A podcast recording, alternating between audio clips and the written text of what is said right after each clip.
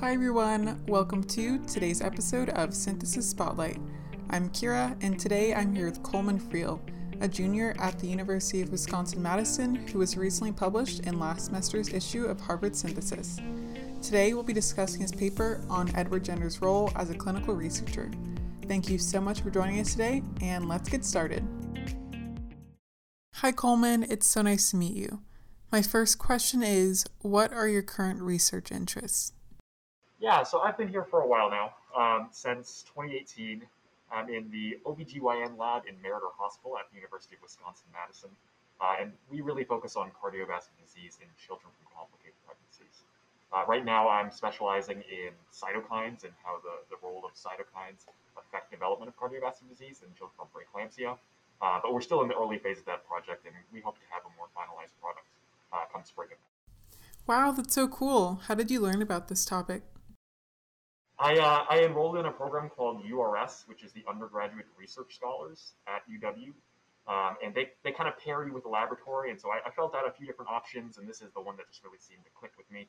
Uh, and that's basically how I came about it. Um, I've been into research for a long time, and so I knew that I wanted to do some scientific research in college. That's fascinating. Now, to pivot towards a more history of science related question, are your scientific research interests in any way related to history of science? Yeah, so I, I, try to connect them as much as I can. Um, I would say that they are pretty distinct. Uh, what, what I do right now is, is very STEM focused.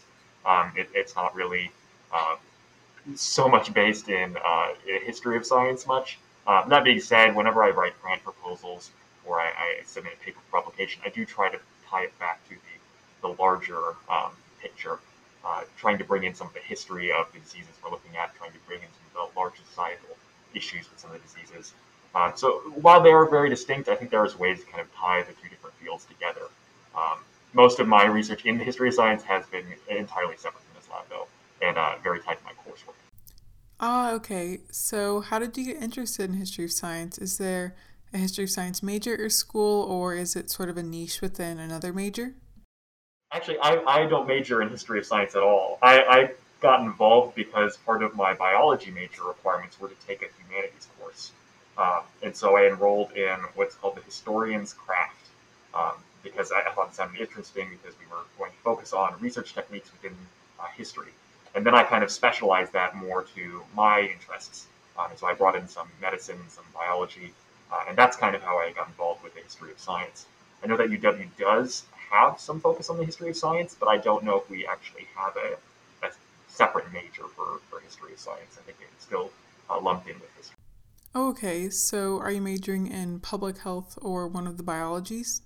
Yeah, right now I, I'm pursuing just plain old biology, but then I have certificates in leadership and global health, and certificates are, are basically our equivalent of a, a minor. Wow, that's so unique. So, how did you find out about synthesis if you don't have a history of science major? It took some digging. Um, I had written uh, a paper for my course. It was, it was the final paper. Um, and I thought that it had some merit to it. Uh, and so I, I, went searching for journals that might be able to accommodate that paper. Uh, at UW, there is a journal for history works, but it's just plain history. Uh, it doesn't really have a history of science focus. Uh, and so I started looking for things that might be tied a little bit more to science. And I just kind of stumbled across synthesis in a web search, and I reached out, uh, I think, February of 2020.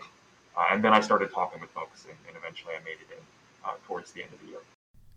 Interesting. So this is just me hypothesizing, but through the submission to synthesis and this essay that you wrote for your class, were you trying to connect your history, science, and research interests? Yeah, absolutely. Uh, so I'm, I'm very interested in medicine. I hope to be a, a physician scientist one day. Um, and really key to that is understanding people and how people interact and how people receive um, scientific advice. Uh, and so, so part of what I was trying to do is understand more of the, the human side of things and connect it back to how doctors have historically uh, presented uh, scientific evidence, uh, how they present treatments, and, and how populations interact with that advice. Uh, and so that's that's kind of why I got involved in history of science, uh, and that's really what, what stemmed from my work. So after college, do you hope to get an MD, PhD? that's that's the plan. It's definitely a long path, um, and oftentimes it, it's not quite a straight path either. Um, so ideally, I'd go into an MSTP program, a medical science training program, um, right after my undergrad. Uh, but that being said, those programs are often uh, very competitive, and so I might either do those degrees separately, or maybe I take a gap year and do an MPH, um, or gain some work experience in a clinical setting. Uh, but th- that is the goal. I wish you the best of luck. So, after graduate school, do you have a specific career in mind, or do you hope to sort of pursue the more academic research route? Uh, most definitely. I definitely want to be involved in, in academic research. Um, I'm very interested in translational research. I hope to work with patients from bed, bench to bedside. Um, really, what draws me to being a physician scientist uh, is the ability to develop therapeutics and then see those therapeutics all the way through you know, testing, clinical trials, um, and then into implementation. Uh, in that way, you're kind of responsible for that product, and you get to really see how it benefits others. And, and that's really what I want to do with my career. That's awesome.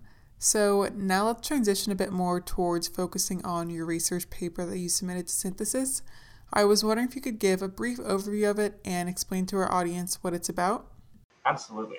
Uh, Edward Jenner is the father of vaccines. Um, he's widely known and widely touted as uh, a wonderful physician scientist, and uh, his experiments with cowpox and smallpox are regarded as a profound example of clinical research. Uh, but that's not really the whole truth. Uh, much of Jenner's work would be considered highly unethical today. Uh, and so in my work, I explore the medical research culture in the 18th century and how Jenner fits into that scene. Amazing. So, what inspired you to write about this topic? Yeah, um, so there were a few things. Um, in that history course that I took, uh, we discussed Lady Mary Wortley Montagu. Uh, she famously traveled to the Ottoman Empire and learned about variolation, uh, which is similar to vaccination, but it's actually just taking uh, a small bit of live uh, smallpox virus and inserting that subcutaneously. Um, and she brought that back, and that was standard practice in the 18th century for a while.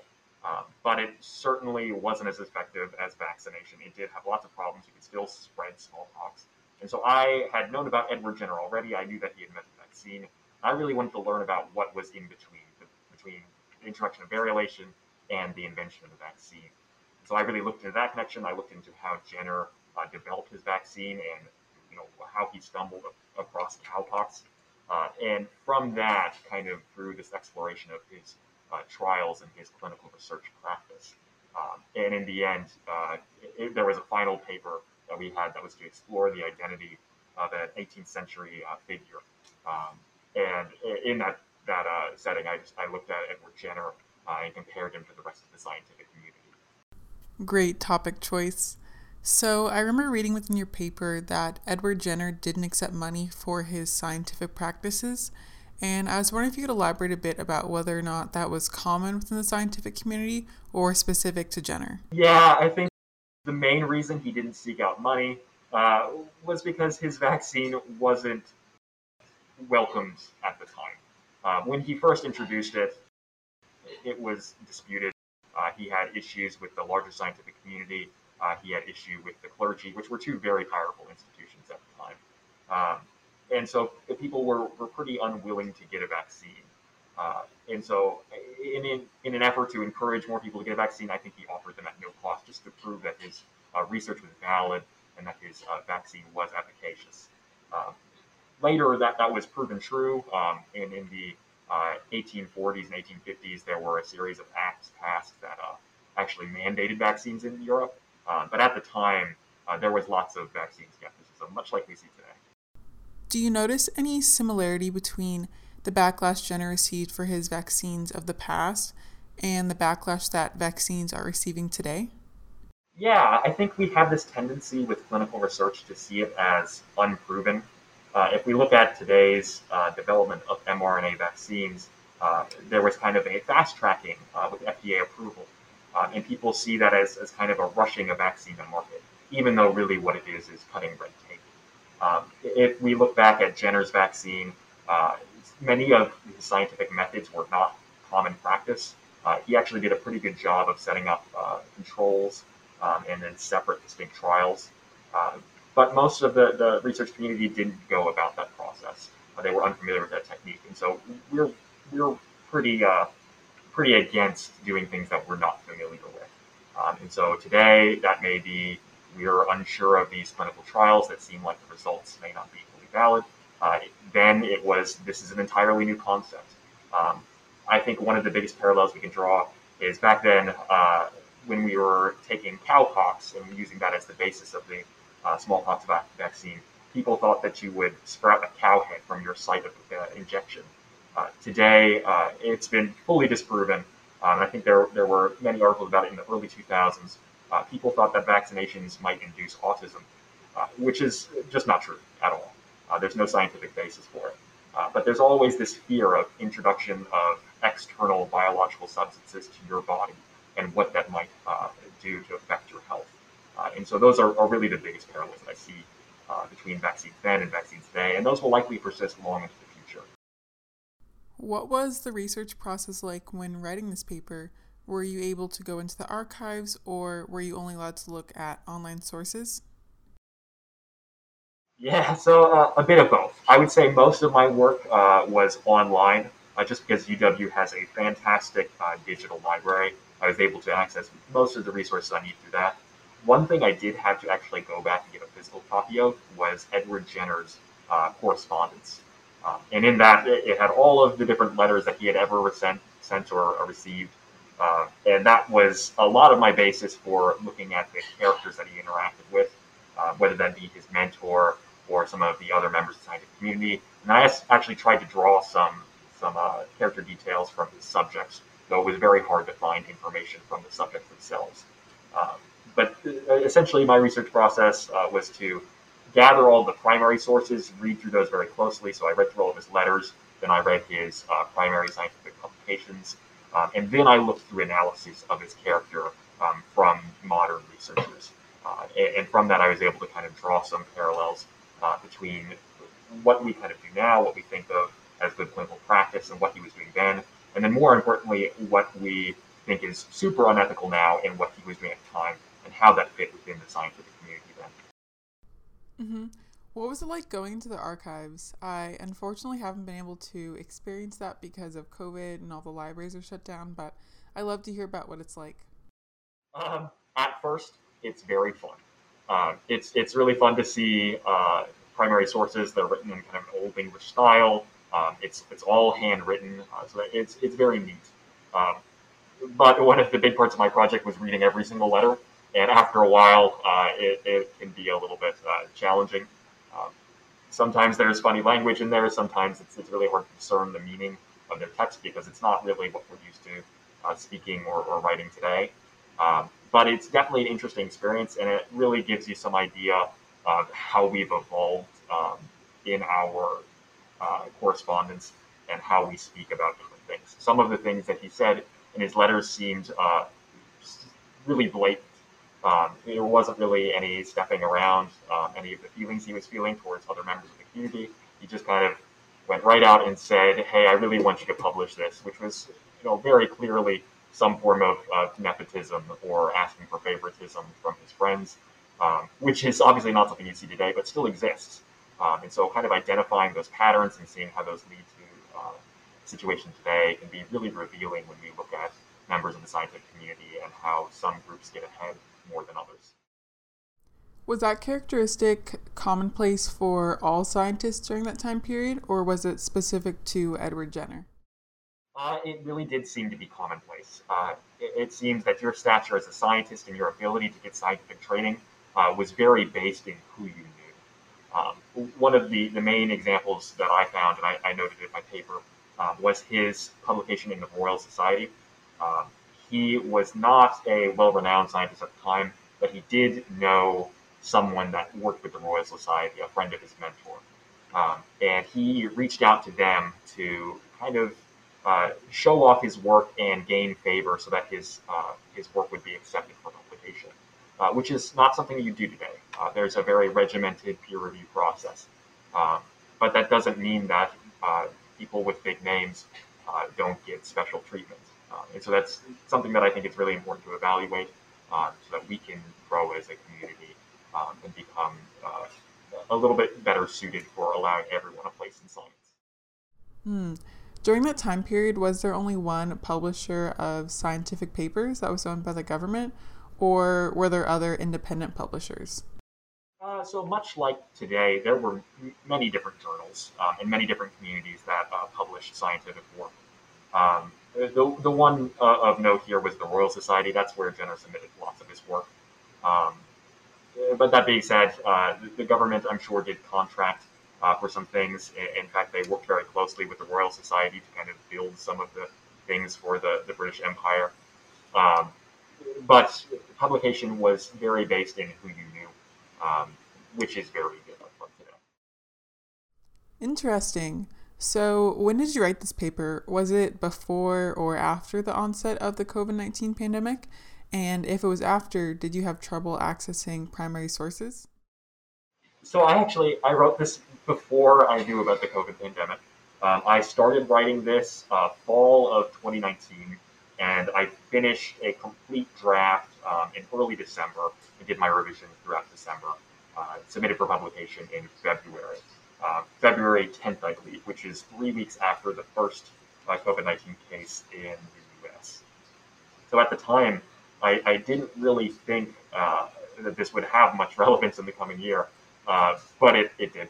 Um, I think that there are lots of parallels between uh, kind of the pandemic aspect of smallpox and the the vaccination campaign that Jenner ran and that we are running currently. Um, when it was accepted in December of 2020, uh, I was ecstatic because I thought that the vaccination efforts uh, that Jenner was undergoing at the time uh, would be very similar to what we would be uh, doing in the near future uh, with the development of the mRNA vaccines. Um, and so I, I was very excited about that. Oh, wow. That's really coincidental that you wrote a paper about vaccines and now we're experiencing a pandemic where vaccines are a huge concern. Yeah, I wish I could say I planned it out, but I, it, it was not planned. I think it just happened to be relevant. Um, and I, I, hope that the folks that, that read this article can kind of draw some of those parallels to the pandemic then being smallpox uh, pandemic and the pandemic now uh, with COVID 19. Wow. And I remember earlier in our interview, you said that you were getting a certificate in public health and leadership. And I was wondering if you've ever had to study pandemics within those two certificates? Yeah, absolutely. So, uh, as part of the global health certificate uh, uh, courses, uh, we have very uh, public health focused uh, material. in that we we have focused a bit on pandemics, mostly smallpox actually, because smallpox was a, a, great example of actually working towards a goal um, multinationally to eradicate what is a, a devastating disease. Um, and uh, we focused on some epidemics as well, uh, like the Ebola epidemic, for example. Um, but uh, I think the, the larger things that we focused on is just how to convey messages to the public um, and how to best uh, protect the public health. Mm. Did Jenner employ any of those and try to inform the public about public health? Yeah, uh, he certainly took steps towards that. Um, but you know, as kind of a, a niche scientific figure, um, he did what most scientists would do, and he, he sought to go through um, kind of research in scientific circles before uh, contacting the public. Uh, and so he did that uh, by trying to publish his paper, uh, which took him many years to actually uh, get published in the Royal Society. Um, he did that by contacting officials in the, the British Empire. Uh, he did that by contacting officials in scientific communities. unfortunately, because of the skepticism with his vaccine, he didn't get a lot of support at the time. but a, a page did turn eventually in the the kind of mid um, 1800s uh, when they did start to see the, the value of the vaccine. Um, and they actually mandated these vaccines throughout Europe. Uh, and that uh, severely uh, hindered the spread of smallpox. Um, we actually saw that some of this happen in the American colonies too. they actually adopted the vaccine before um, the rest of Europe. Um, and that was one of the things that you could say kind of helped them in their fight for independence was having this new tool um, to to uh, better protect the public health. Uh, but Jenner himself um, was not great at actually reaching out to the public um, at the time, but he did do his best by offering free vaccines. Um, he traveled around to offer them. He also had uh, clinics set up outside of his home. So, in the 1800s, whenever vaccines had begun to be taken more seriously, did they use Edward Jenner's vaccine or a variation of it? Um, so, his vaccine had many iterations. The, the issue with his vaccine is it's not like a vaccine we think of today. Um, the, the, smallpox vaccine that he generated uh, was from cowpox, which is a separate disease that affects cattle. Uh, but because the viruses are very similar, um, he was able to a- administer live cowpox, and that essentially provided a, a protective immunity against smallpox. Um, so there wasn't really like one strain of a vaccine that was mass produced. He would essentially go out and collect, um, kind of scrape off some pustules of, of cowpox, and then he administered those.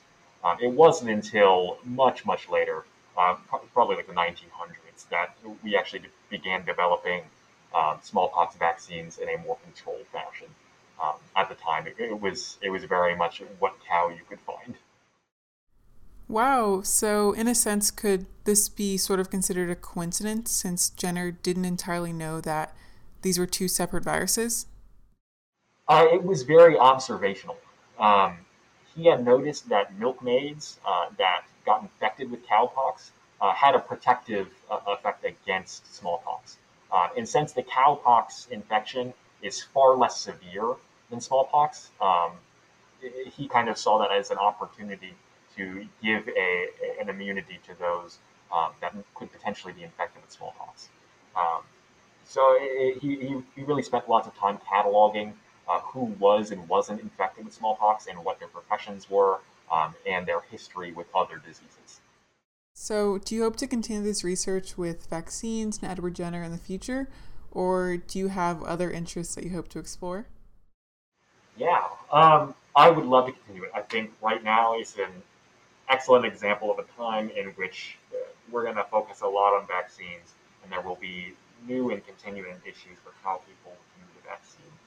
Um, and so, really studying those effects are, are going to give us key insights into how we uh, introduce these protective measures in the future.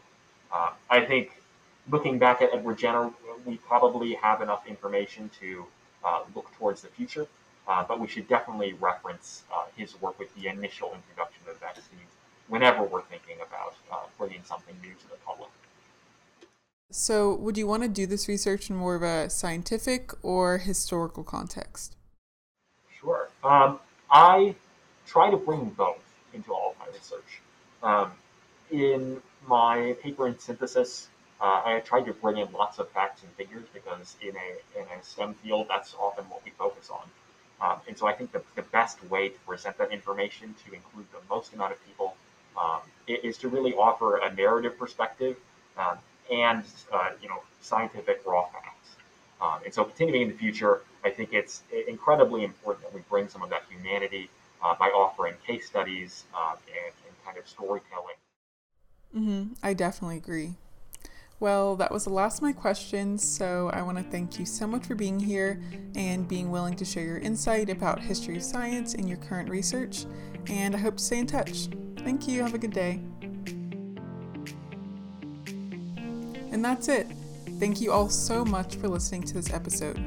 Make sure to subscribe, rate, and review us follow us on Instagram at Synthesis Journal, and keep an eye out for the upcoming Synthesis publication on our website. Until next time, this was Synthesis Spotlight.